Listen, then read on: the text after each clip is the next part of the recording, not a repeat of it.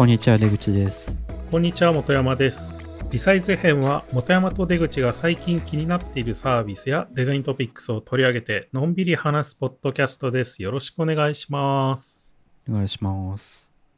まあ、夏も終わりっていう感じだと思うんですけど、うん。なんか、出口くん、あの、子供の頃とかさ、あの、なんだっけ、セミの幼虫捕まえたりとかしたことある？うーん。あんまないかもしれない。あんまないの？うん昆虫と取ったりとかしなかった？セミ取ったりとか？カブトムシとかそういうのは取ってましたよ。ああ。でセミの幼虫取ってさ、なんか羽化を観察するとかしなかった？いや、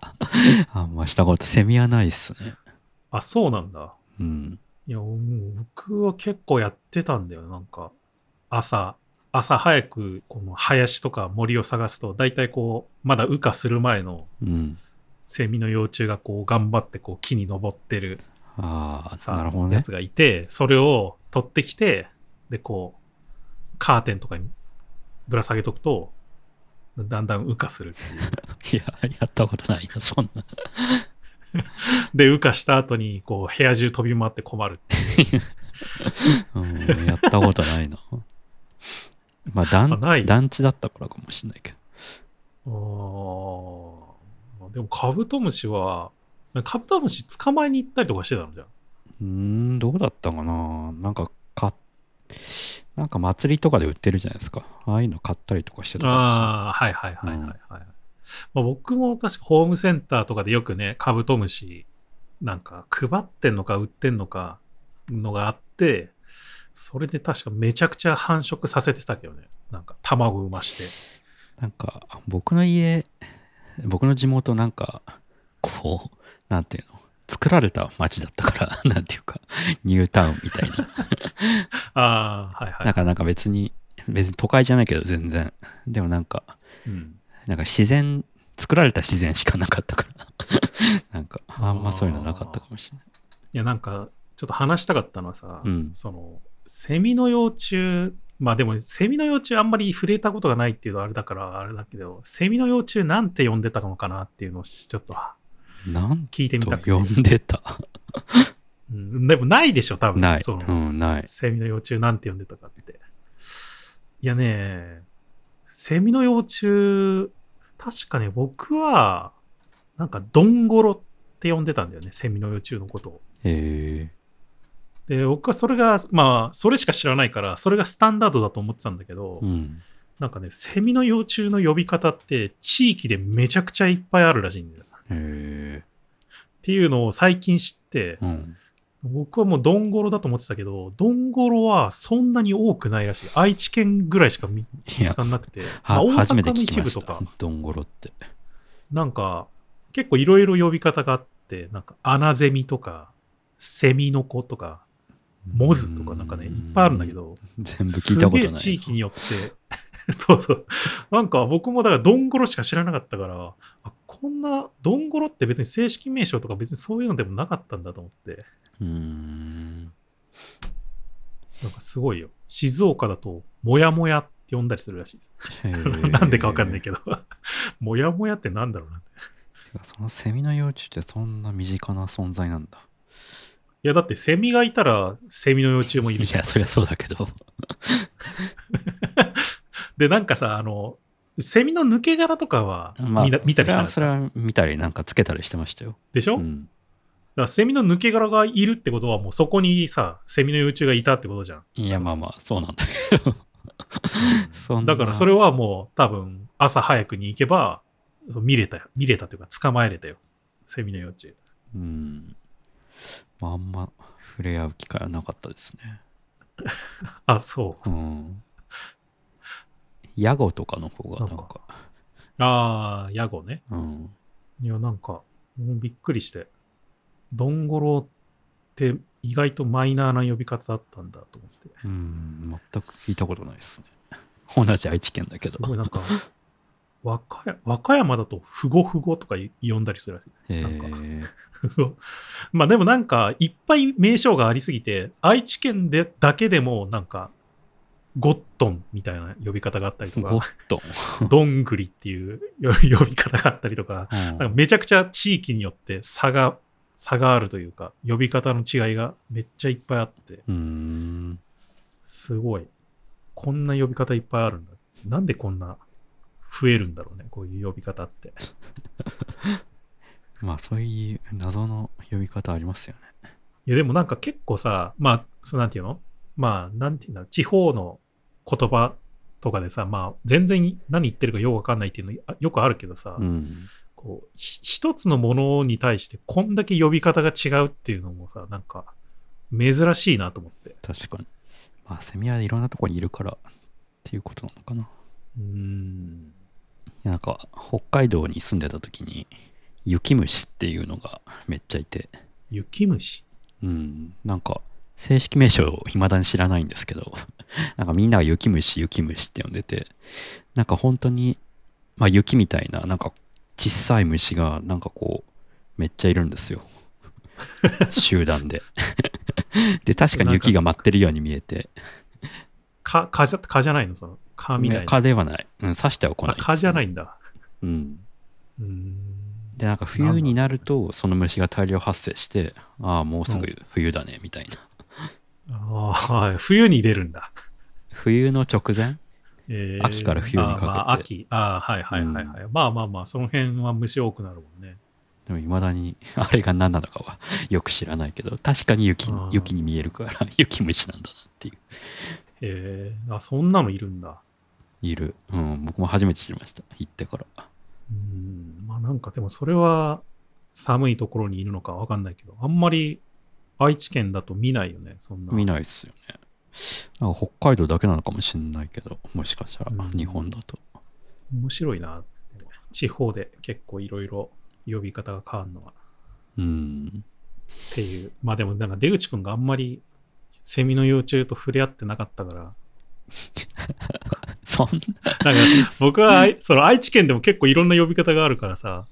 な。出口くんはなんて呼んでたのかなってちょっとワクワクしてたんだけど、そもそも 呼んでないっていう。残念でした。残念でしたね。いやー、ここ盛り上がれるかなと思ってたんだにな。残念でした。僕はどんごろだったよ、みたいな感じでこセミに何の思いもなかったです。うん、ちょっとね、まあ聞いてる人の中ではね、あの、ふりもうちょっと触れ合ってた方がいるかもしれないから、なんか、こう、あ、ここは、ここ、うちの実家ではこういうふうに読んでたみたいな、なんか反応してもらえると 嬉しいけど。うんじゃあちょっと今日は、うん。まあ僕もちょっと久々に本を読んだんで、その話をしようかなと思うんですけど、はいはい。サービスデザイン思考っていう本をちょっと読んでみたんですよ。はいはい。で、なんかそもそも、てか、モテマさんってなんかうん。自分の、まあいろいろデザインって言ってもいろいろやると思うけど、はいはい写真とかグラフィックとかいろいろ。なんかこう、一番こう自分の中で、こう、得意分野って 言われたらなんて答えます？難しいね。うーん、得意分野難しいな。まあ得意というか一番こう、実績のある分野でもいいけど。実績がある分野。実績がある分野はさすがにでも、それこそなんかサービスデザイン的なことなんじゃないの？うん。まあずっとそういうのをやってきたと思うからね。やっぱり。じゃあなんか人にこう、例えばポートフォリオとかで、なんか自分の実績を話すときって、うんサービスデザインって言葉使います？サービスデザイン、あまあなんかサービスデザインって割となんかこう、ふわっとしてる感じあるもんね。うん。うん、まだこう UI デザインとかの方がまあぐ具体的なものがあるからまだこうしっかりしてるから、う。うんん、難しいねサービスデザインっていう言葉を使ったりなんか UX デザイン的なことを言ったり UI デザイン的なことを言ったりっていう、なんか割とその辺はあい曖昧なかもしん感じかもしれないね。ですよね。うん。いや僕もん自分がこうエンジニアをリンゴを抜きにしてデザインって分野で一番なんかこう実績があるというか一番仕事してきたのはどの分野かって言われたらまあサービスデザインって答えるかなってうん。思うんですけどサービスデザインっていう言葉のニュアンスってサービスデザインは知ってる人と知らない人では多分捉え方が違うんだろうなって思うんですよ。なんか言葉尻だけ見ると、ああ、サービスをデザインするからサービスデザインなのねっていう風に見えるじゃないですか、うんさ。うん。まあ、あと、まあ、あと UX デザインも、うん、その UX というものがの捉え方がこう、幅広すぎるから、なんか、うん。そのがアカデミックな意味での UX っていうのもあるし、っていう文脈っていう、なんていうの？意味合いを含んだ UX デザインもあるし、なんかこう、うん、なんていうのかな。結構 UX って言葉自体がもうかなりひもう一般的に広まっちゃってるから、うん。なんかまあざっくり、なんかサービス全体考えるってことも UX デザインって呼ばれてるうん。こともあるなと思って、はいはい。じゃあサービス、なんか自分でやってることをサービスデザインと UX デザインどっちなんだろうっていうと、まあ、まだサービスデザインの方がサービスをデザインするっていう 全く何も知識がない人から見たとしても見た時の印象と、まあ、実際やってることのやってることがまだ一致するかなと思って なんか僕は結構サービスデザインですっていうことの方が多いんですよね。はいはいはい。うん。まあでもなんか、まあ最近ちょっと僕もポートフォリオをまとめる機会があって、うん。まあ、改めてなんかサービスデザインっていう意味のニュアンスってなんかいうんなんかこう伝わりづらいよなっていうう、ん。そうだね。んところを思うところもあり、まあ、たまたまなんかこのサービスデザイン思考って本を最近見つけたんで、まあちょっと読んでみたっていう感じで。うん。まあ結論から言うとこの本は別にこの本独自の何か新しいことってのは特にないんですけどまあ割とビジネスの人向けにサービスデザインって何なのみたいなところの入門として、まあ、よくまとめてある本っていうような感じで、まあ結構僕もサービスデザイン系の本をいくつか読んでたけどまあなんか割と小難しい本が多いからなんかそういうののこうエッセンスをいろいろうまくまと,、ま、まとめて一つの本にしてるっていうような感じでうんまあなのでまあ結構サービスデザインというものの意味するものが何なのかっていうのがまだイメージつかない人が最初に取る本としてはいいかなっていうような。感じでしたね。うん、でまあ本の中身に言うとまあ結構まあサービスデザインとは何なのかについて浅く広くいろいろ取り扱われてるんですけどまあそもそもサービスって何なのかっていうような話うん。から始まるんですけど、はい。まあここでよく言われてるグッズドミナントロジックとサービスドミナントロジックっていうなんかまあ2つの概念が出てくるんですけど、ほなんか、まあ、グッドドミナントロジックってやつが、まあ、グッズっていうのが物ですね。物を中心の、物中心で価値を考えるっていう、まあ、旧来の考え方。う。うんうん。まあ、つまり、えー例えば本とか、本を買うっていうような、うん。まあ、サービスというか、体験自体を考えたときって、まあ、その、物とサービスを切り離して考えやすいのが、まあ、グッグッズドミナントロジックって言われてて、うん例えば本っていうのは、Amazon で買おうが楽天で買おうがリアルの書リアルの書店で買おうが、まあ、本の価値自体はまあ全く変わんないうん。わけですよね。まあ、だから本というものの価値と、まあ、その買うまでの過程ので受けられるこう接客とかそういうものの価値はまあ切り離さ切り離して考えられるっていうのが、まあ、グッドドミナントロジックっていうやつ。で一方でまあサービスドミナントロジックってやつがサービスを中心とした価値の考え方で、まあ、例えば iPhone。まあその iPhone と、まあ、iPhone を使う上でのサービス、まあ、例えばあの、まあ、App Store とかそういうものとかって、まあ、切り離せないじゃないですか。うんうん。なんかまあそういうものとサービスが混然一体になってるようなもの、混然一体になって価値を作ってるものっていうのをまあサービスドミナントロジックっていうふうに言う。ですよ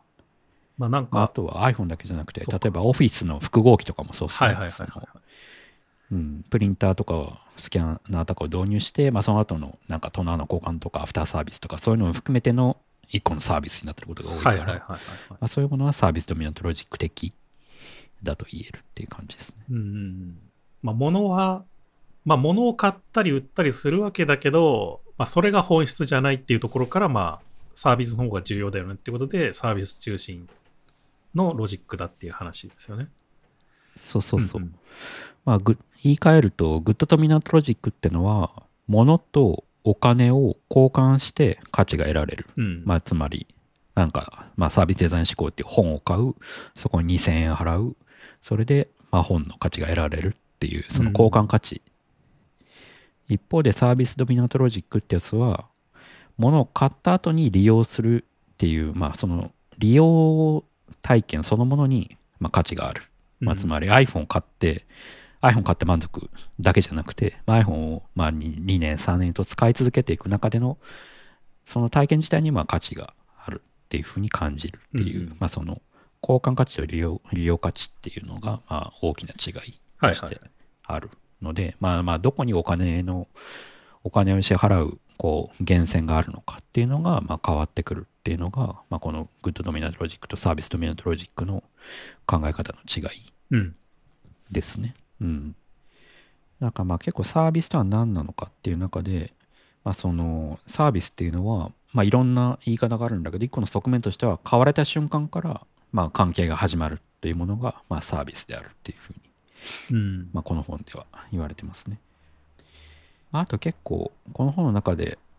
結構言われてたのが、まあその提供者が一方的に提供するんじゃなくて、企業と顧客がまあ一体になって価値を形作るものがまあサービスであるみたいな話ほは結構されてましたね。まあ要は、まあその企業とユーザーとの関係性が買って終わりじゃなくて、まあずっと続くから、う。はいはいはい。まあ、ある意味こうユーザーがどういう行動をするかによってその価値がの大きさも変わっていくっていうような。感じ？なるほどねう。ん、うん。でまああとは、まあ、これは当たり前ですけどその価値価値って言ってるものの感じ方っていうのは、まあ、顧客によってまあ変わるっていうのも、まあ、サービスならでは、うん。まあ、だから時間軸とかその顧客のステータスとか、まあ、そういうものが結構ら大事だよねっていうような話。まあうん一応、物も多分感じ方によって価値の大きさって変わりそうだけど、まあでも、そうだ一そうね般的な価値っていう概念はあるもんね。ある程度物だったら。なんか、うん、うんこの本だったらもういくらで売られてるからこれぐらいの価値っていう風な金銭的な価値って決ま決まりがちだもんね。そうそうそうそう。まあその本を読んで本にどういう価値を感じるかっていうのはその人の次第なところはあるんだけど、うん。まあでもなんか別に本の本が提供する情報量っていうのは別に誰にとっても一緒なはずで、うん。まあ、その情報をどう受け止めるかは人それぞれなんだけどっていう。で一方でまあサービスの方はそもそもそのその人が置かれているコンテキストによってその価値をどう感じるかっていうのがまあそのモドミナントロジックグッズドミナントよりもい変わりやすい変化しやすいっていうような、うん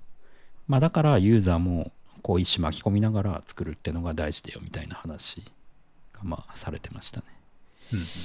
でまあ結構この本はまあビジネス向けなんで、まあ、結構こうそのサービスドミナントロジック的なこう考え方に変えた時にまあ何が起こるかみたいな話は結構書かれてるんですけど、まあ、一個例として挙げられてたのが Government UK っていう gov.uk っていうまあイギリスのなんか公的手続きをするオンラインサービスみたいなうんうん。ものがあるらしいんですよ。はい。で、まあ今で言う、まあ日本でいうそのデジタル庁がやってるようなことだと思うんですけど、うんまあそれの先駆けみたいなやつ。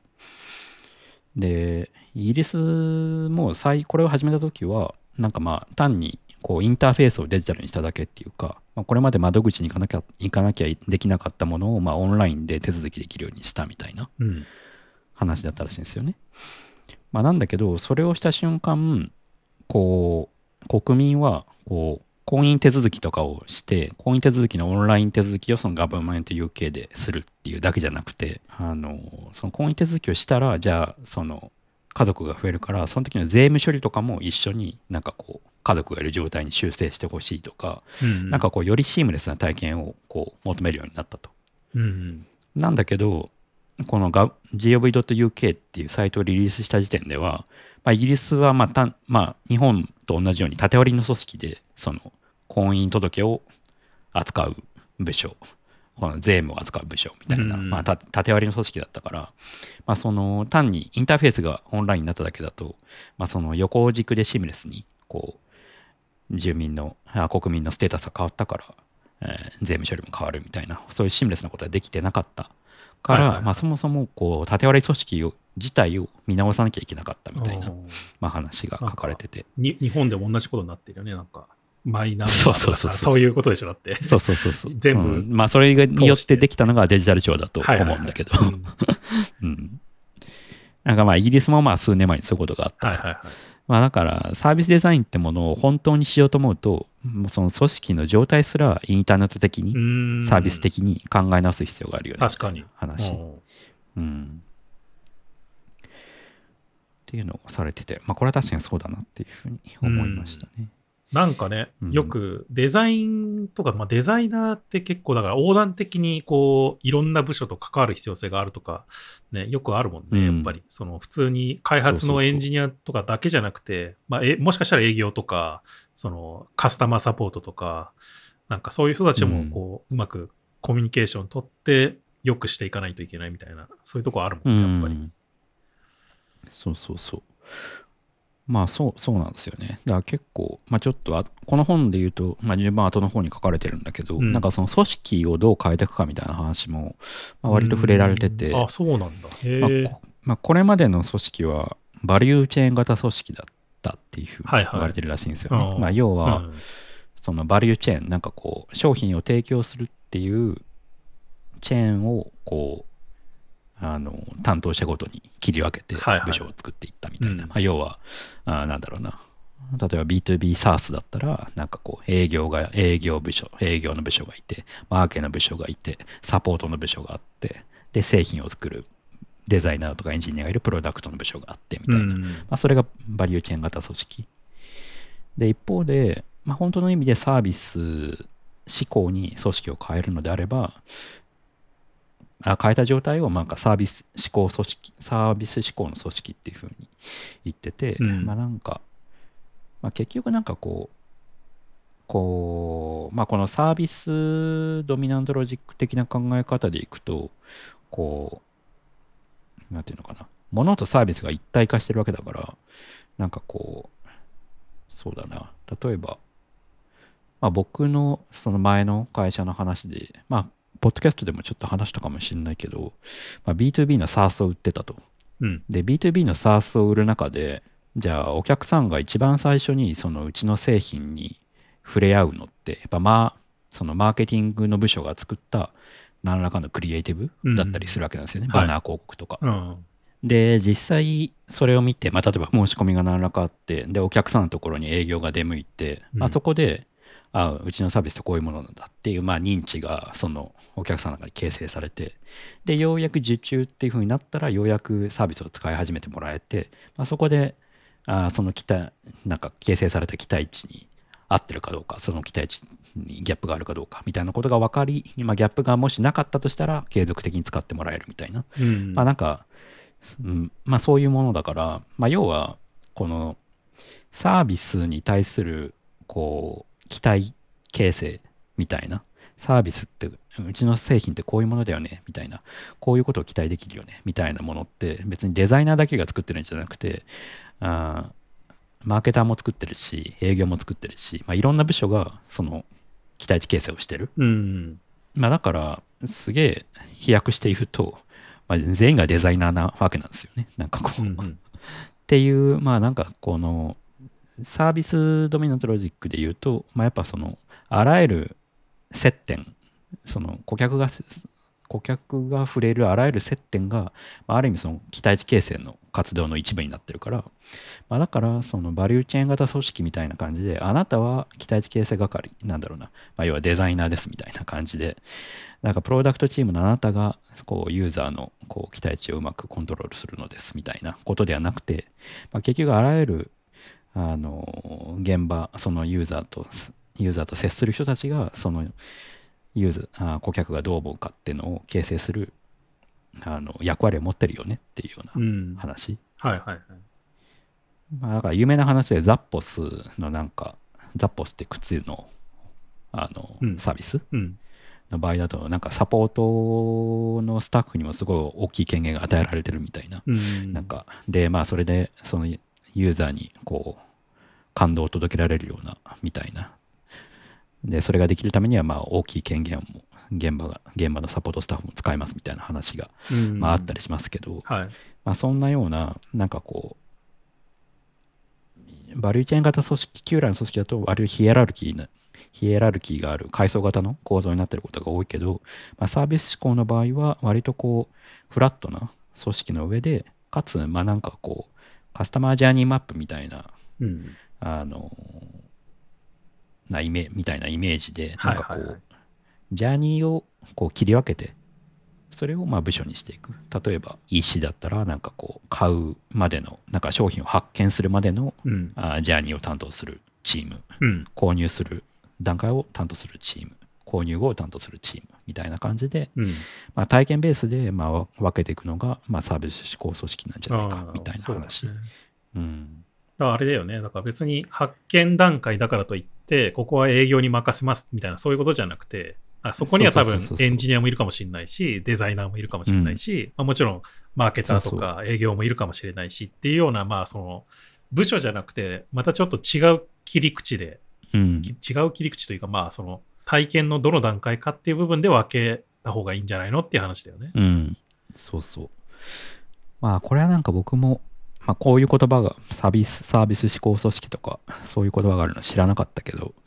まあなんか前の会社でやろうとしてたなーっていうのは思いましたね。うんなんかこう例えばお客さんが製品を解約したみたいなイベントがあった時ってまあそのバリューチェーン型組織で考えたらそれはカスタマーサクセスの一環だからカスタマーサクセスの人がまあお客さんに出向出向いてコミュニケーションするみたいな考え方になるんですけど、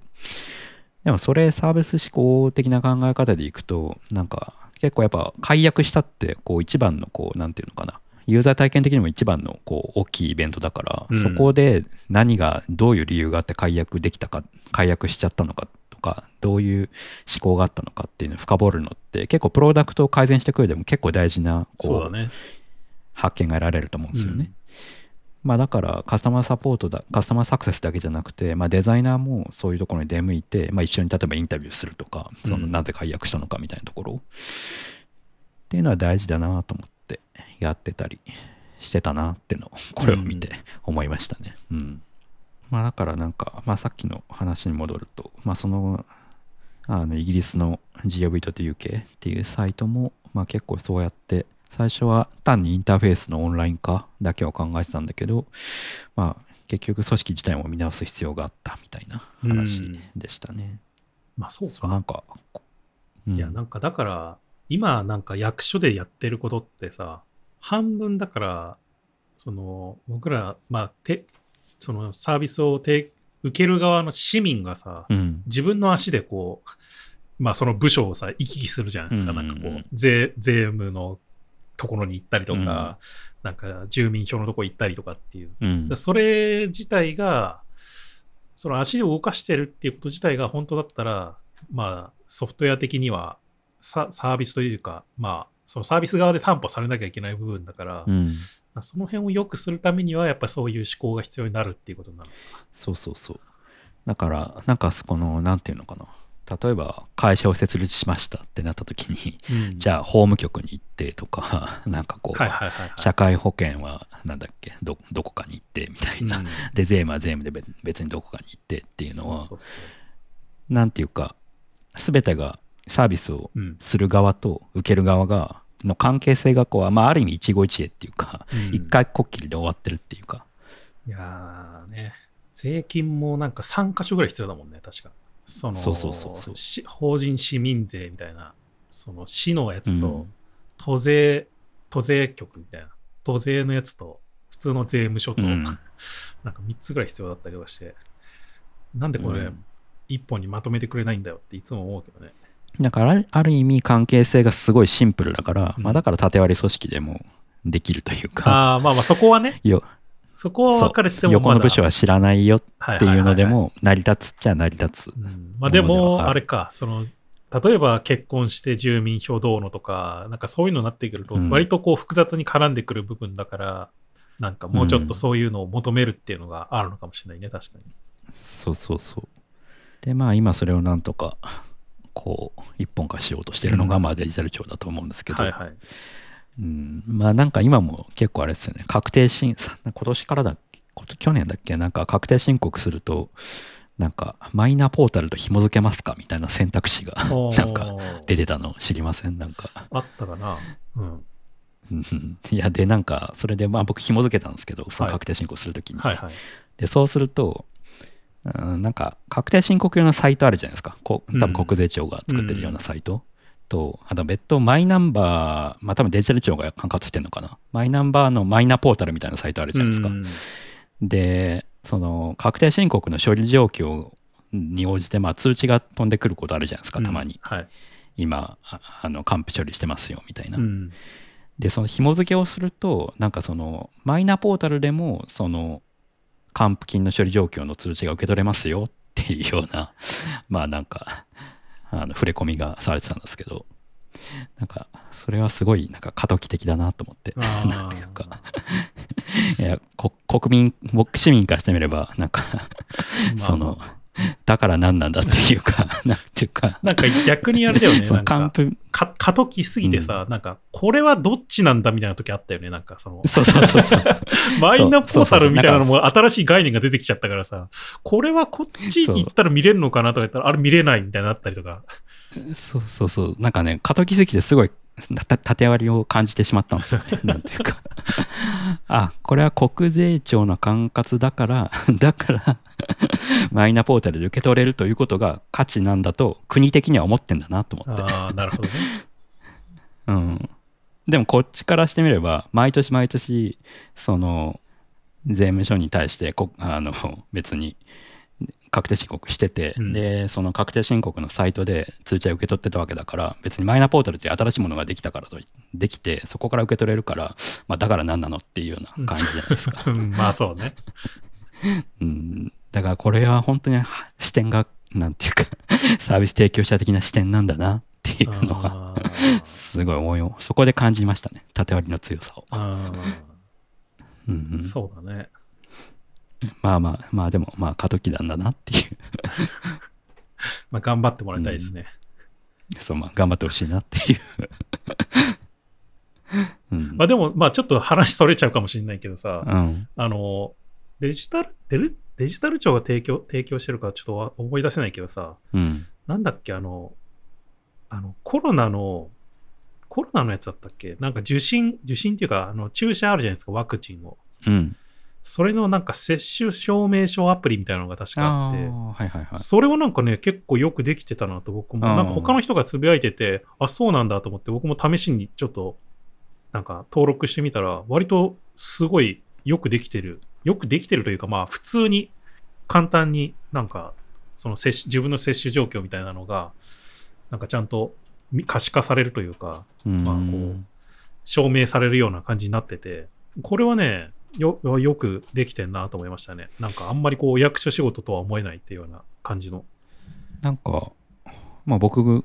コロナに7月かかった時になんかあの、うん。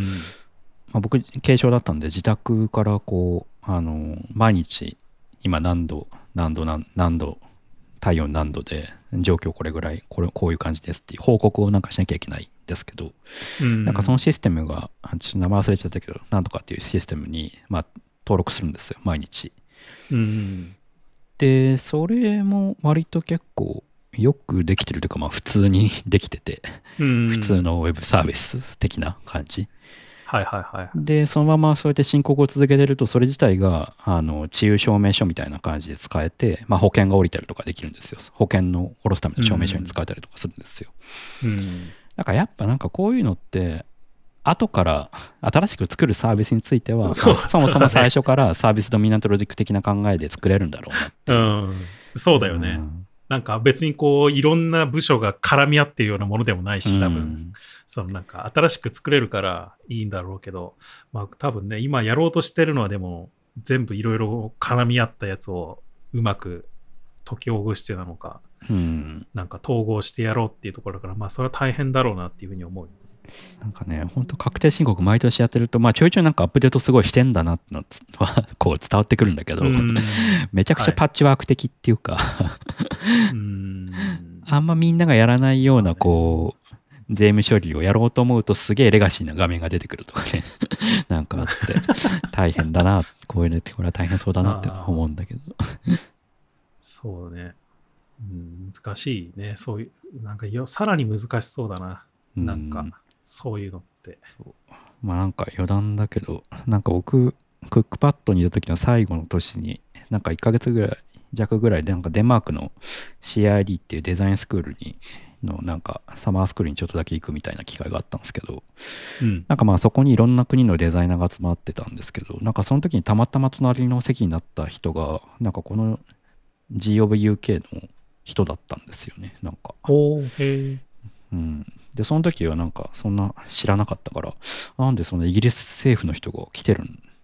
その要は公務員が来てるんだと思って、はいはいはい。びっくりしたんだけど、まあなんか、まあやっぱこういう取り組みをしてたからなんだろうなっていうのは思いましたね。うん。うん。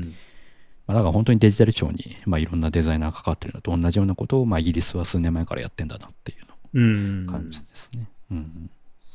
まあそういう感じで、まあサービスデザインを本質的にやろうと思うと、まあ、やっぱ組織自体も変えなきゃいけないよっていうのは結構繰り返し触れられてましたね。ああまああとは面白いなと思ったのは経験経済っていうこ概念にも触れられてて、うんうん。その、まあサービス、まあそもそもまあビジネス職向けの本なんで、まあそもそもなんでサービスデザインやるとビジネスにどういう効果があるのかっていうところに対して、まあその、サービスデザイン的考え方でいくと、まあその商品自体の価値も上げられ、あ価格も上げられるっていうようなことがまあ書かれてて、まあ、それが経験経済っていう言葉で表されてるんだけど、まあ、例えばコーヒーとかってそのコーヒー豆っていう、まあ、要はコモディティって呼ばれてるコモディティ商品って呼ばれてる状態では、まあ、本当になんだろうな。豆自体の価格ってまあそんな多分あの1ドルもいかないぐらいうん。らしいんですよね。その1カップあコーヒー1杯分の米豆の価値って、うん。豆の価格って、うん、でもそれが例えばじゃあ喫茶店でコーヒーを入れますってなるとまあそれがなんだろうな。数百円になってじゃあそれが今度一流ホテルでコーヒーが飲めますってなるとそれが例えば1000円とかになって、うん。じゃあなんかすげえ風光明媚なすげえいい場所でなんかコーヒーが飲めますってなるとそれがひょっとしたら1500円とか2000円とかになっていくみたいな、まあ、だからコモディティ製品サービス経験っていうなんかまあ軸があったとしてその右にあー左がコモディティで右が経験だとするとその右に行けば行くほどその競争においても差別化できるし差別化できるから価格も高く設定してもまあ妥当妥当性が得られるっていうような、だからまあコモディティよりも製品の方が価格は高くなるし製品よりもサービスまあうん。喫茶店に入れて入れてもらうとか、ホテルにでサーブしてもらうとかっていう方が高くなるしあるいはすげえ景色のいい場所ですごく気持ちよくそのコーヒーが飲めるっていう経験の方がまあより価格は高くなってもまあ妥当であるっていうような。うん。まあそれは何でかっていうとその素材、まあ、コモディティっていう状態だと他と他他との代替が可能、まあ、別にブラジル産のコーヒー豆であってもまあいろんな土地があってそこで代替可能だしブラジルがダメでも分かんないけど別の国の豆とか、まあ、代替可能がいくらでもあるまあ味はねもちろん違うんだけどまあでも基本的に代替する選択肢はいっぱいあると、まあ、だけどそれが沖縄のすげえ綺麗な海が見えるうんところでの一杯飲むコーヒーってなると、まあ、やっぱそこでその人が持つ飲む人のその状況とか環境とかあるいはひょっとしたらなんか、まあ、その日がすげえ特別な日で例えばなんだろうな日の出を見ながら飲むとかなんかお正月に飲むとかわかんないけど、うんなんかまあその人自身の意味っていうのも変わってくるから、まあ、そこによってどんどんどんどん替えが利かなくなってくるので替えが利かなくなればなるほど、まあ、価格っていうのはまあ上げられるっていうまあ、話が書かれてて、うんまあ、だからこそ、まあ、今まあ今、グッドドミナントロジックとサービスドミナントロジックって言ったけど、まあ、ほぼほぼ多分身の回りにあるものって結構サービスドミナントロジック的に考えられてるものが、うん。まあ、多いと思う思うんですよね。まあ、iPhone とかもそうだし、まあ、車とかも、まあ、トヨタとかがね、もともとはそのグッドドミナントロジック的な考え方でトヨタ車ってうん。売ってて、その車自体別にトヨタのディーラーで買おうが、別に中古車市場で買おうが、まあ、状態が同じような状態だったら別にどこで買っても同じトヨタ車だと思うんですけど、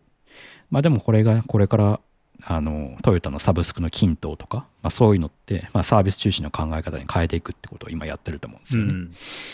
でするとトヨタの均等っていうサービスに加入することによってトヨタ車には乗れるんだけどそれプラス保険のサービスとかそういうものを含めての、まあ、一個のサービス1個の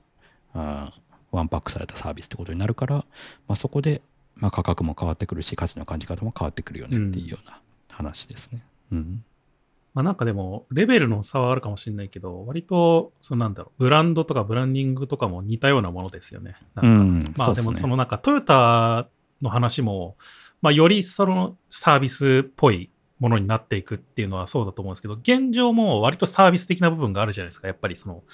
なんていうの？車、ただトヨタの車買うっていうだけの場合もあるけど、なんかそれに付随した、そうそう、ディーラーディーラーとか、うん。そうそうそう、そういう部分もあるし、だからそういう部分で、なんだろう、単純に、まあ、トヨタ車っていうものっていうよりは、まあ、そのトヨタっていうブランドサービス的な部分も、うんなんか含んだものを買っているっていう感じはあるよね。だから、ブランドとかブランディングにも結構通じる話だよね、その辺は。そう。だから多分本質的にはやっぱりこうサービスとものが一体化して切り離せないというところが一番大事なのかなと思ってうんいて、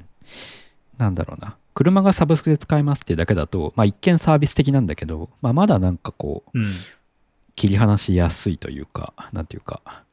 単なる価格、その車に対するお金を払う時のタイミングをサブスク的にしただけだと、なんていうか、うん。利用体験としてはそんな変わんないっていうか、車自体の。うんうん。なんだけど、例えばテスラとかって、なんかもう、車の利用体験そのものにサービスが組み込まれてるっていうか、例えばナビとか、うんあの、はい。うんうん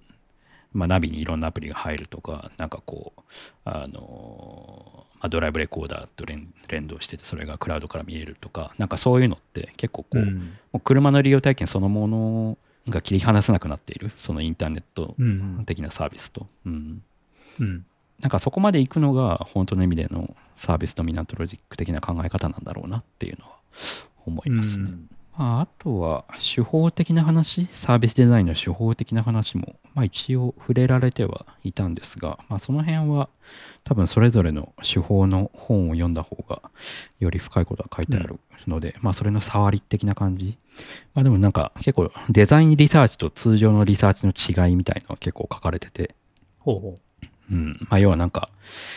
結構インタビューもそのマーケティング目的のインタビューとデザイン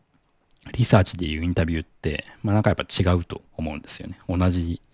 インタビューっていう手法を一つとっても。結構なんかその辺の違いが明言されてるのはいいな本としてはいいなっていうふうに思いましたね。まあなんか結構この本手法のところに行くと急になんか すげえうん。アカデミックな話に、アカデミックっていうか、多分この本書いてる人がもともと、あの、HCD ネットの、あの、人間中心設計専門家とか、ああいうのに関わってる人だからだと思うんだけど、うん。まあ結構なんか、うん、なんか僕もそういうところに行って結構講義とか受けてたりしてたけど、まあそういう時に聞いた、割とアカデミックな HCD うん的な考え方の手法が書かれてて、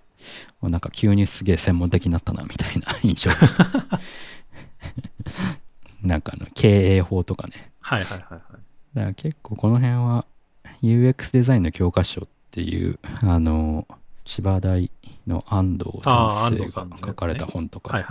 そうそう。まああの辺のことがかいつまんで書かれてましたね。まああとはペルソナ、まあアウトフェイスの話とか、うんうん。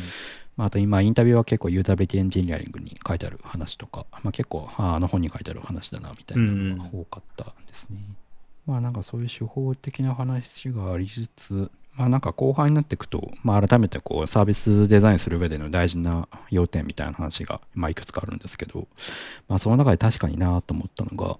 まあお客様は神様だっていう考え方をそもそもやめろみたいな話が書かれてて、これはなんか非常にサービスデザイン的だなって思って、なんかこう、その三方よしみたいな話あるじゃないですか。なんかう。こうんう、売り手にもよくて買い手にもよくて、社会にもメリットがある、その三方よしを目指すみたいな考え方って、まあ結構サービスデザインでよく参照される考え方だなと思ってて、うん。っていうのもあるし、まあ、あと、サービスデザイン的な考えで言うと、フロント、つまりユーザーがこうサービスを享受する上でのこう一連の流れって結構みんなイメージしやすいと思うんですよ。そのカスタマージャーニーマップとかそういうのがあったりとかして。うん。なんだけど、それを提供する会社内、要はバックステージ側でのこうジャーニーもあるはずなんですよね。なんかこう、うん例えば SARS だったらなんかさっきの話で言うとなんかまあカスタマーサポートカスタマーサクセスっていうような役割の人たちがいてその人たちがその顧客に対してどのタイミングで介在していくのかみたいなうん。なんかこうサービスを運営する側での運営側のジャーニーもあるはずでそのフロントとバックステージの両方のジャーニーを、あまあ、ちゃんとバランス取りましょうみたいな考え方って結構サービスデザイン的だなって思うんですよね。あ。なんかあれだね、組織の話とかも似てるよね、なんかその辺って。そうそうそうそうそうそうそう。だから結構そこで、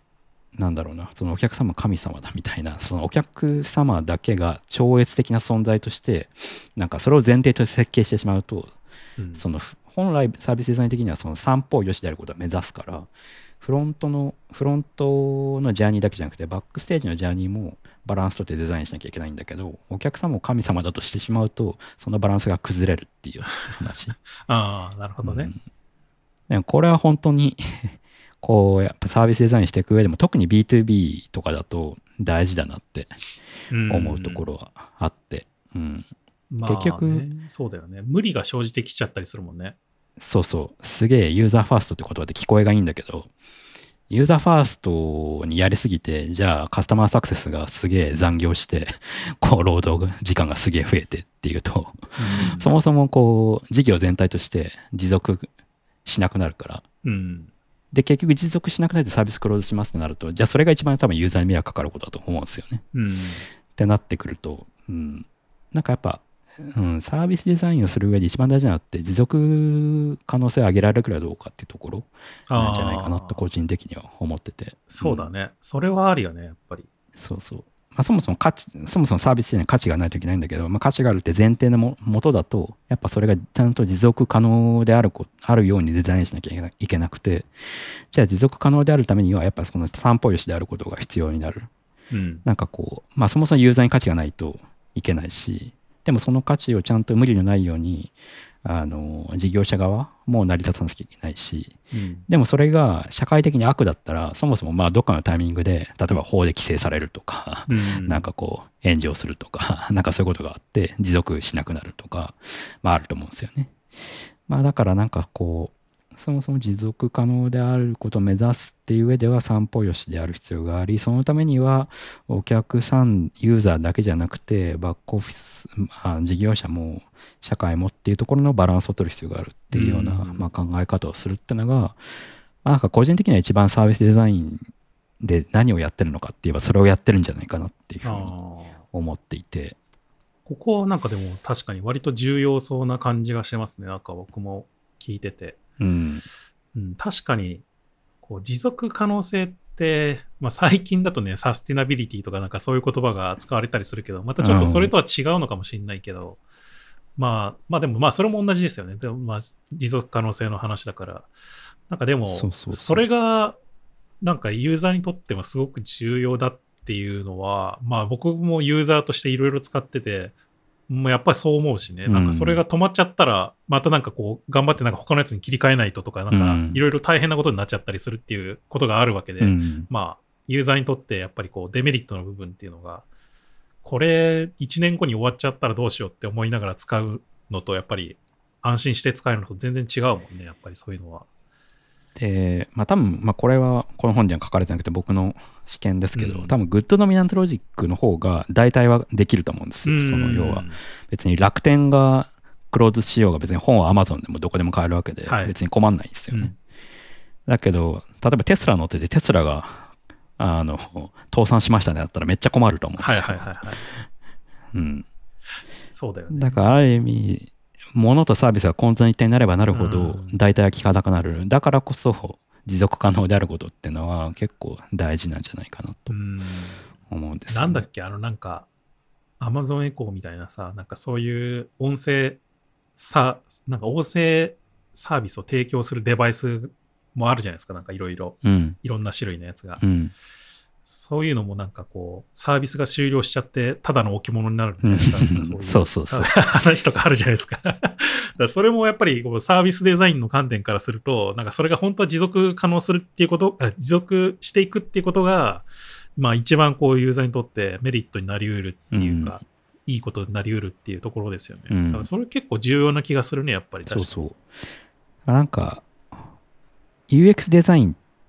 て言わずに、あえてサービスデザインっていうところの個人的な意味合いとしてはそこでなんかこあーなるほどねう。UX デザインっ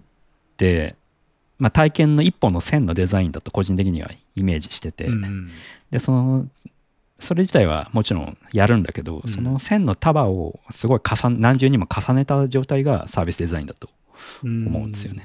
なんかサービスデザインの方がこう、くるくる回ってる感じが僕はあるかなっていう気がしてます、ね。括的な、うんうんそうそうそう。UX はなんか割とこう、一本の確かに線として見るみたいなとこがあるんだけど、なんかうんサービスデザインの場合はそれをなんかじ持続してずっと回し続けなきゃいけないみたいな、なんかそういう感じは確かにあるよね。そうそうそう。だからサービスデザインやる上では、絶対にプロダクトだけじゃなくて、ビジネス側の理解というか、うん。ビジネス側がどういうロジックで動いてるのかっていうところへの、も含めてのデザインは絶対しなきゃいけないとうん。思ってそうだね。いて、うん、なんかサービスデザインやってるっていうのをなんか言う意味合いとしてはそこも含めて考えてますよってことは なんかちゃんとこうい言いたいなっていうのはありますよね。うんなんていうか。だから結構なんかここが結構サービスデザインのコアなんじゃないかなっていう気はしてて。うんそうかも、うん確かにそうかもしれない。まあブランディングとかも似てますけどね。うん。結局なんかこう、まあ、今ちょうど、まあ、別あなんか仕事でリブランディングのこうリサーチとかをちょっとやってるんですけど、うん。なんかまあその時も結構製品のうんまあもちろん製品のリブランドをするっていう題目でやってるんですけど、うん。でも結局なんかこう製品のブランドを形形作るのは結局組織全体、うん。その営業もマーケもはい全体も含めてだから、結局なんかこう製品のことだけ深く知っててもダメで結局やビジネス側が例えば営業の時に、うん。えー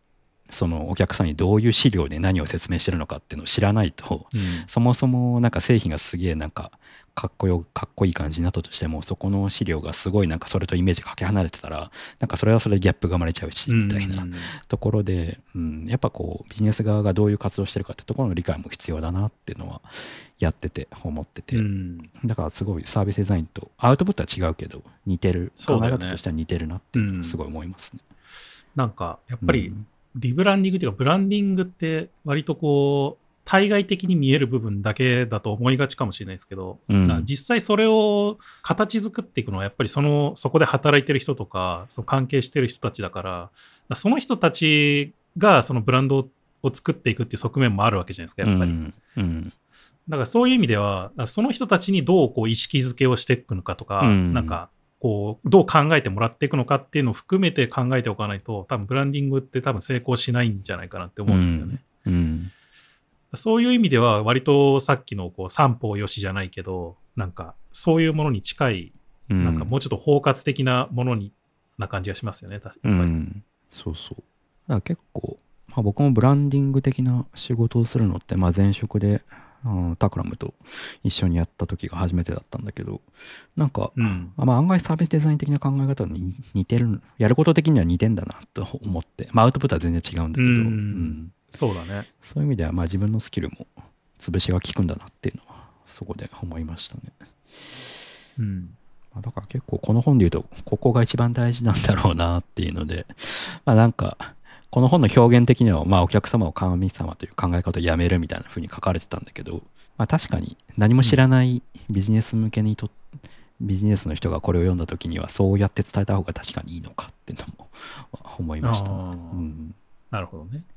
どうしてもなんかデザインとか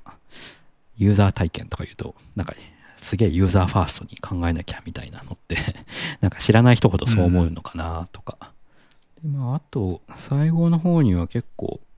まあなんかサービスデザインってそもそもなんでやるのかって言ったらなんかこうまあ新しいなんだろうなこれまでのなかった価値を作るとかなんかそういう、まあ、新規事業を作るとか、まあ、そういう時に取り入れられがちだからなんかそういう時にこうどういう後押し穴があるのかみたいな、まあ、話があるんですけど書かれてて、まあ、リーンスタートアップとかね軽く触られて触れられてたりとかするんですけど、うん。まあ、なんかそもそもこう、うん、まあリーンスタートアップって言っちゃうとなんか今更リーンスタートアップかよって 思っちゃうんだけどなんかこう、まあ、やっぱこう不確実性が高い状況の中で、まあ、やっぱこうまあ、サービスデザインって求められることが多いよねみたいな話があってうん。で結局こう不確実性が高いっていう状況の中でじゃあこれまでのそのグッドドミナントグッドドミナントロジック的な考え方での製品開発がなんであの通用しないのかみたいなところがまあ書かれてて、まあ、それがまあ従来のビジ従来のこう製品作りとかビジネス作りっていうのはコーゼーションあコーゼーションっていうような考え方で作られてるっていうような話がされてて、うん。まあ、コーゼーションっていうのは、まあ、結局あの組織の話と一緒でなんかこう売上何億円みたいな目標設定がありそこから逆算して効率のいい手段を決めてっていうようななんかこう、うん。なんていうの？すごく論理的なはいはい。合理的で論理的な考え方をして、まあ、実行していくのが、うん。まあ、コーゼーションだっていうふうに言ってて、まあ、それはその不確実性が低いっていう状況の中だからこそできる、まあ、合理的に考えて頭で考えてできるってことは不確実性が低いってことだから、うん、っていうのだけどまあ最近はまあもうその世間の状況的にもまあその商品が求められるもの的にもサービスドミナントロジック的な考え方でやるっていう状況の中でもやっぱ不確実性が高くなってくるっていう環境の中でこう新しいものを作ったりとか事業を新規事業を作んなきゃいけないからまあそういう論理的な考え方でのブレイクダウンっていうのはまあなんか通用しないことが多いよねみたいな、うん。まあ、話。その中ではなんかエフェクチュエーションっていうまあうん。考え方があると、なんかまあそれはこうまあそもそも不確実性が高くて先のことを予測しようと頭で考えても予測できないからうん。まあ、だったらまあ今自分とか組織の中に持ってる手札を使ってとりあえずまずはできることをやる。でそこの中で得られるものを学習して新しいゴールをつどつど設定してでまああのまた新しいことを実行して新しいゴールを設計してっていうようなあの進め方をするのがいいんだっていうふうに書かれてて、うん。まあ、これはまあまさに振り子思考のことだなっていうふうな まあなんかあれですよね。アジャイル開発的なものですよね。そうそうそう。まあ、うん開発の文脈で言えばアジャイル開発だし、まあデザイン的な話で言えば、その振り子思考的な考え方、プロトタイピングの考え方うんはい。だなっていう。うん。まあ、なんだけど、そのリーンスタートアップ的な考え方は、まあ、まさにそのエフェクチュエーション的なあの考えあ、エフェクチュエーション的な手法なんだけど、リーンスタートアップは。ただ、リーンスタートアップ的にこう MVP, MVP を作って、顧客の声を聞いて、フィードバックで改善してみたいなことをやってると、いつの間にか、その顧客のニーズに、の声に、顧客の声にすげえ引っ張られたりとか、うんあとはそのコーゼーション的な、まあ、要は論理的に考えた正論に、正論がいつの間にか優先されちゃって、うんなんかこう、エフェクチュエーション的にやってて、こう、価値の、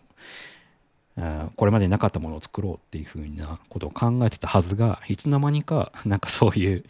顧客が今見えている顕在化してるニーズに引っ張られたりとか、うんなんか論理的に考えて合理的な話に引っ張られたりとかしちゃうよっていうふうなことが書かれてて、なんか、すげえこれあるあるだなっていうふうに思いましたね。そうだね。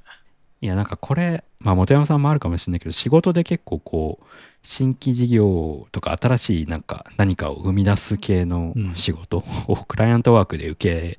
うん。受けるとなんかこういうのってあるんじゃないかなって。てか僕は一回あったんですけど、なんかこう、いつの間にか、そのプロジェクトが始まった時は新しいものを作るぞっつって始まったんだけど、うん。でもだんだんだんだんそれが、じゃあこれをやろうみたいなことで定まって、まあ要は、あの、だんだんフェーズが進んで、その可能性が絞られてくると、急に現実的になって、なんかこう、あいや、今の組織では実行できないから、やっぱりペンディングで、みたいな こととか、ありません？なんか。ああ、いやー、うんあったかな。いや、なんか、うん、なんかまあそんな分かりやすい話じゃないけど、うんなんかそういうのになりがちってのは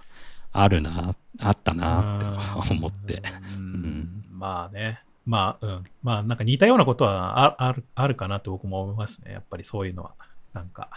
うん、うん。で、なんかその、顧客のニーズを聞きすぎることも、うん、その、コーゼーション的な、論理的に考えて合理的に判断した上での話って、結構なんか正論だったりするから、うん否定しづらかったりしてでかつそれがなんかななんだろうな。自分が責任者だったらいやいやそんな無視して大事なのはこっちだみたいな、うん。トップダウンに言えるんだけどなかなかこうクライアントワークとして関わってるとそこまでの権限ってないから、うん。なんか、うん、むずい。難しい。こう新規事業を作る系はむずいなっていうのは思ったりしましたね。うん。特にね、新規事業ってなるとさ、さっきも言ったようにさ、やっぱり単純にいいものを作るとかってだけじゃなくて、まあ、持続可能性のためにさ、売り上げ上げるっていうことも考えなきゃいけないし、なんかそういうのもこうん。ういろいろうまく、ちゃんと複合して、こう、組み立てられないと難しいですよね、やっぱりそこ。なんか、うん。結局じゃあ売り上げのためにもうちょっとここは、こういうふうにしなきゃダメかみたいになったりして、なんかどんどん形が変わっていってしまうみたいなさ、ことってよくああるんじゃないかなと思うんですよね、やっぱり。うん、そうなんですよね。まあそのなんか新規事業のなんか例えばねなんかサービスを考えてでもそれをちょっと組織的な理由でペンディングしますっていうのはまあ一概にはまあその否定はできないんだけど、うんそのバックオフィスがばそのバッバックステージ側も必大事だから、はいはい。うん、なんだけど、まあ、結構なんかこうじゃあまあその新規事業的なのを旗振りする人がエフェクチュエーション的な考え方に慣れてないとなんかこうそのコーディネーション的な考え方に引っ張られすぎるっていうのは、ううんん。なんか結構何何回か見たなと思って。まあなんかでもやっぱり、スモールスタートって大事なんだろうなって、なんか最近もやっぱ思うんだよね。なんか、うん投資すれば投資するほどさ、やっぱりそれを回収しなきゃみたいなところが出てきちゃうじゃん、どうしても。んで、そうするとなんかこう、売り上げ立てなきゃみたいになってって、なんか、うん。く崩れていくことってあるんじゃないかなと思ってて、そういう意味でそういうのを気にしなくていいように、できるだけ小さく始めるっていう、まあ軌道修正しやすいっていうのももちろんあるんだけど、うん。っていうのってやっぱ重要なんだな、なんか改めて思いますよね。うん。まああとやっぱ関係者は少ない方がいいなっていうそのスモールチスモールチームっていう意味でも。そうだね。うなん、か、まあ僕も大きめの会社の中での新規事業みたいなのって何回かやってたけど、うん、なんかやっぱ難しいよね。なんかスタートアップでやるっていうのとは全然違う、うん同じ新規サービスを作るっていうのでも。うん。いや、なんか最近、なんかちょっと違う話だけどさ、うんなんか、僕あの、よく好きで、ピザラジオっていう、まあ、YouTube 番組、うん、YouTube 番組よく見るんだけど、まあ、たまにこう、まあ、普通に YouTube の動画とか作って配信したりとかするんで、うん。まあ、それを見たりとかもするんだけど、なんかね、たまにこう、まあ、よくね、YouTube のネタで、なんかボードゲームやるっていう、まあ、ネタがあるんですよね。まあ、まあ、それで、そのピザラジオでもよくボードゲームを取り扱って、うん。で、この前もちょっと、まあ、ピザラジオとはちょっと違う、まあ、関係者の人が、ちょっと、そのボードゲーム大会みたいなのを個人的に開いて、まあ、それを配信したりしてて、まあ、それ見たりとかしてたんだけど、うん。で、結構そこにね、関わってる人が、まあ、白坂さんっていう、なんかこう、今、ジェリージェリーカフェっていう、ボードゲームカフェっていうのを、はいろいろやってる。る人が、うん、なんか、こう、関わってて、まあ、いろいろゲーム選んだりとかしてるんですけど、うん。なんかでも、その白坂さんの話を聞く機会っていうのはちょっと前にあって、うん。なんかいろいろ聞いてたら、めちゃくちゃすごい経歴で、うん。なんか、なんかもともとこう、じ自衛隊じゃないけど、なんかそういう軍隊を育てる大学みたいなところに 入ってて、うんで、なんか、すちょっとさすがにこれ、なんかそっから経営者になろうと思って、でこのまま行っても意味がないからやめようっつってやめて、うん。で、なんかその後、まあその経営者になりたいから、起業したいから、うん。なんか軍資金貯めるためにホストに、ホストになってう、ん。で、ホストでお金貯めて、で、その後、まあとりあえず小さく始めよう、れるようにっていうので、なんかウェブ会社みたいなの多分作ったのかな。うん。うん。で、なんかパソコン1台で始めるっていうところから、うん。まず始めて、で、その後、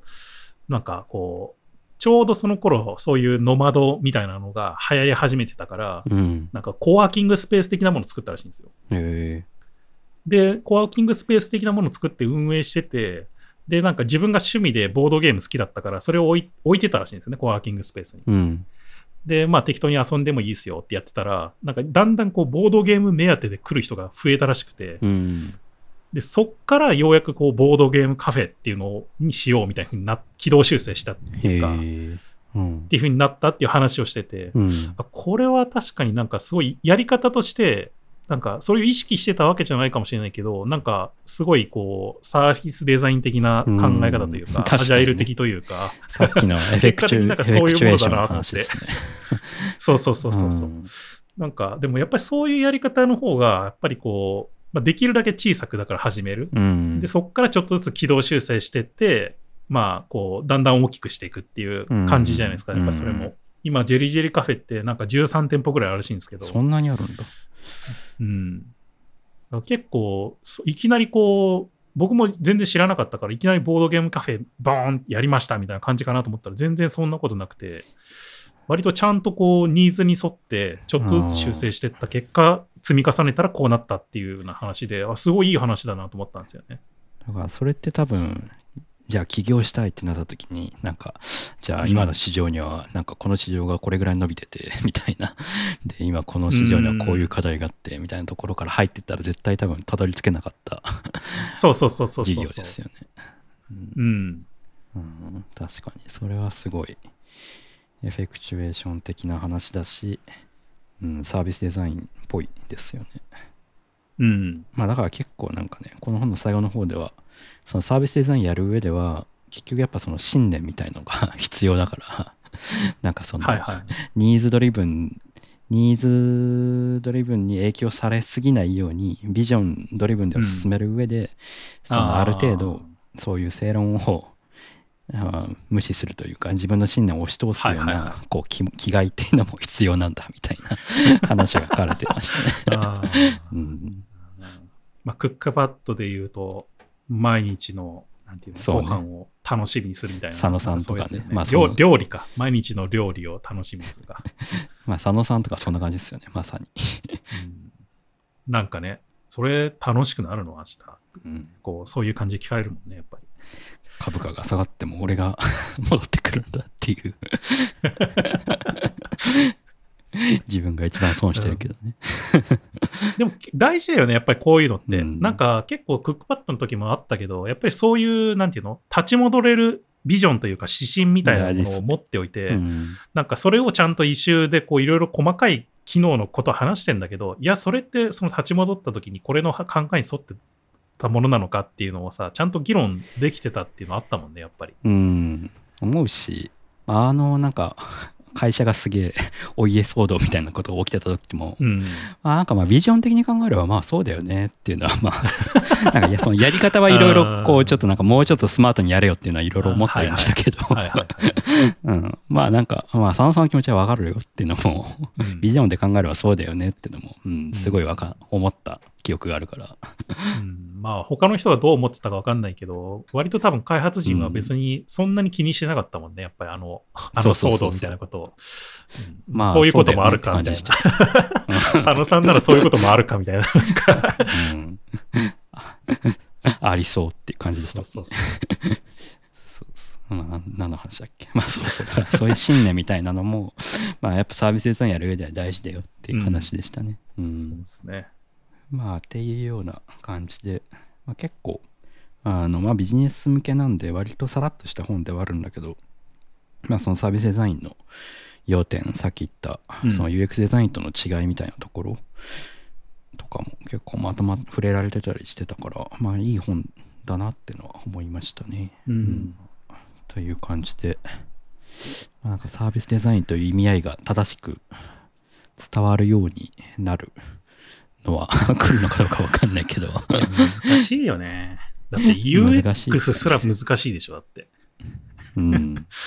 まあだから、なんかさ、最初の話に戻っちゃうとさ、なんか、結局、その僕も最近ポートフォリオ的なものをさ、また改めてまとめたりとかしてたけどさ、あんまりこう、そういう言葉使ってなかったもんね。なんかよくよく考えたら。うんなんか結局何、自分が具体的に何やったのかっていうのを書いてたうん、気がする。サービスデザインとか別に UI デザイン、まあ、UI デザインぐらいは、UI デザインぐらい言ったかな。うん、かもしれないけど、UX は言ってない気がする。その中では。なんか具体的にどういうことをしたのかっていうことを書いた気がするから、まあ、伝わんないもんね、多分。だからまあ UX って何みたいな。何？やったの？うんみたいな。うん結局聞かれちゃうとかさ。あるから。だから僕もサービスデザインという言葉のまあ今話したような話が伝わるとはまあ毛頭思ってないんですけど、なんかこう、まあでも言葉尻だけ捉えたとしてもサービスをデザインするっていうのは、まあ、UX をデザインするよりはなんかこう平たい言葉だから なんかこう、う。うんんまあまだマシかと思ってサービスデザインって言葉を簡単に説明するときは使ったりとかしてますけどね。うん。うん、UX デザインはちょっともういろいろ意味合いがいろんな人が込めすぎててあんまできるだけ使いたくないなっていう 気持ちがありますね。い一方でなんか、人間中心設計とか人間中心デザインっていうのはもうちょっとなんか 言葉尻だけ見るとすげえ仰々しいからあんま使いたくないですよね。うんうんまあなんか人間中心設計が本当にいいのかみたいな話もあったりするしね。うんなんか、うん、もうちょっと違う世界をいろいろ巻き込んだデザインをしなきゃいけないんじゃないのみたいな。まあ、まあなんかそれこそさ、環境も含めたサスティナビリティの話とかさ。そうなんか HCD ってまあじ生まれた時代がまあ結構さ最初の方だったからあれだけど、なんか結構さっきの話で言うとユーザーだけがすげえフィーチャーされてるような、はいはいはい。なんか印象を与えるなと思ってて、うん。まあそこから生まれた手法は全然今でも、ねうん。使える手法が多いんだけど、うんなんかね言葉尻だけ捉えるとそうだね UCD とか HCD とかってすげえユーザーにフィーチャーうんされてて散歩よしじゃない感じがするそうだっていうのね。がまあそこの違和感なのかもしれないですね。うんまあ、UX もね、ユーザー体験って言ってるからね。そうだね。サービスデザインっていうのはまたちょっと違うドメインではあるけど、なんか割とかなりこう抽象化されたうん。いい感じの言葉なのかもしれないね。まあその分こう解釈が難しいっていうのはあるけど。うんまあ、最近、一部界隈だと CX ってのもあるからね。余計わけわかんないんだけど。ああ、はいはいはい。なんだっけ、 customer experience か。CX ああ、よかった。なんか CX もなんかね、2つか3つぐらいなんかおあるた気がしたけど、僕もでも customer experience のこと方方をなんかイメージしてたから、訳すの良くないよね。訳すうん訳すの。うんなんか、なんか何を指してるのかがこう、わかんない時あるよね。その、カスタマーなのか、うん。その C が何なのかそうそうカスタマーって何なのかいまいち僕もよくわかんないですもん。うんまあそう、確かね。確かにカスタマーっていうだけでもなんか抽象化されすぎてて、うんちょっと分かりづらいっていうのはまあ確か意味合い的にはそのさっき言っった、あの、バックステージも含めてのデザインみたいな。バックステージとフロントステージ含めての UX デザインみたいなところを CX デザインと言ってたと 僕は理解してるけど、あ、そうなんだ。うん、まああんま僕もちょっと、うん、難しい言葉危うい言葉だから使いたくないなと思ってあんま深酔いはしてないけど、うん。うん。まあ、だからそういうのってやっぱり結局便利な言葉だけど何を指してるのかっていうのが人によって解釈というか理解が違いすぎてて、うん。あんまり共通言語にもなり得ないっていうそうなんですそういう意味では。そうそうそう。なんかたまになんかそれでさ言い合ってて空中戦になって全然こう そう。さかうん。からなんかすすかすかし合ってるみたいなさなんかこう。もうそういうのは UI と UX の違いのの時で飽きたわと思う。うん。ケチャップの違いみたいな、なんだっけ？なんかそういうのあるじゃないですか。言葉の定義をし続けても意味がないから、うん、そういうのは、ね、結局物は生まれないんで。そういうのはもう飽きましたね。まあ、最近もね、なんか Web3 だとか、うん。クリプトだとか、なんかそういう、なんか。うん。もう何でもいいっす。ね。そういうのは。言葉の定義がなんか、うん いろいろなんかあるけど、まあ、またかみたいな感じになるよね、やっぱりそ何でもいいやと思ってんだけど、まあ、Web3 もそうなんだけど、勝手に悪いイメージだけつくのはちょっと嫌だなっていうね。あーまあね、それはあるよねう。ん、まあ UX とかもね、そうだと思うんですけど。そうそうそうそうそう。だから、だから体験デザインって書くとか、なんかすげえ小手先の抵抗をしたりとかしてそうそうますけど。そうそうそう。うん。うんなんか、歴史は繰り返すって感じがしますね、そうそうまあでもやっぱ、じゃあ結局何やってんだっていうと、まあやっぱその持続可能性を上げるっていうところなんじゃないかなと思うんですよね。うんうん。それはなんかすごいいい、しっくりくるよね、やっぱりなんか。うん。うんそのためにって考えていくと、いろいろつながってくるっていう感じがしますね。そう思ってやってますね。うん。いいね。今今後はじゃあ、サービスデザインとはって一言で示すとしたら、持続化可能性を上げるためのデザインっていうことになるんですかね。まあそうかな。何言ってんだこの人って思われそうだけど。改めて聞くと何言ってんだって感じだけどね。うん、ちょっと、今日はそんなところで。うん、一言で表せないってことですね。はい。はいリサイズ FM へのご質問やご感想、リクエストなどは、ハッシュタグリサイズ FM でツイッターにつぶやくか、ショーノートにあるお便りのリンクから送っていただければ配信内で取り上げたりしますので、どしどしいただければと思います。リサイズ FM は毎週金曜日に配信しています。Spotify、Apple Podcast、Google Podcast、YouTube などで配信していますので、よかったらチェックしてみてください。ということで、今回はここまでまた次回お会いしましょう。さようなら。さよなら。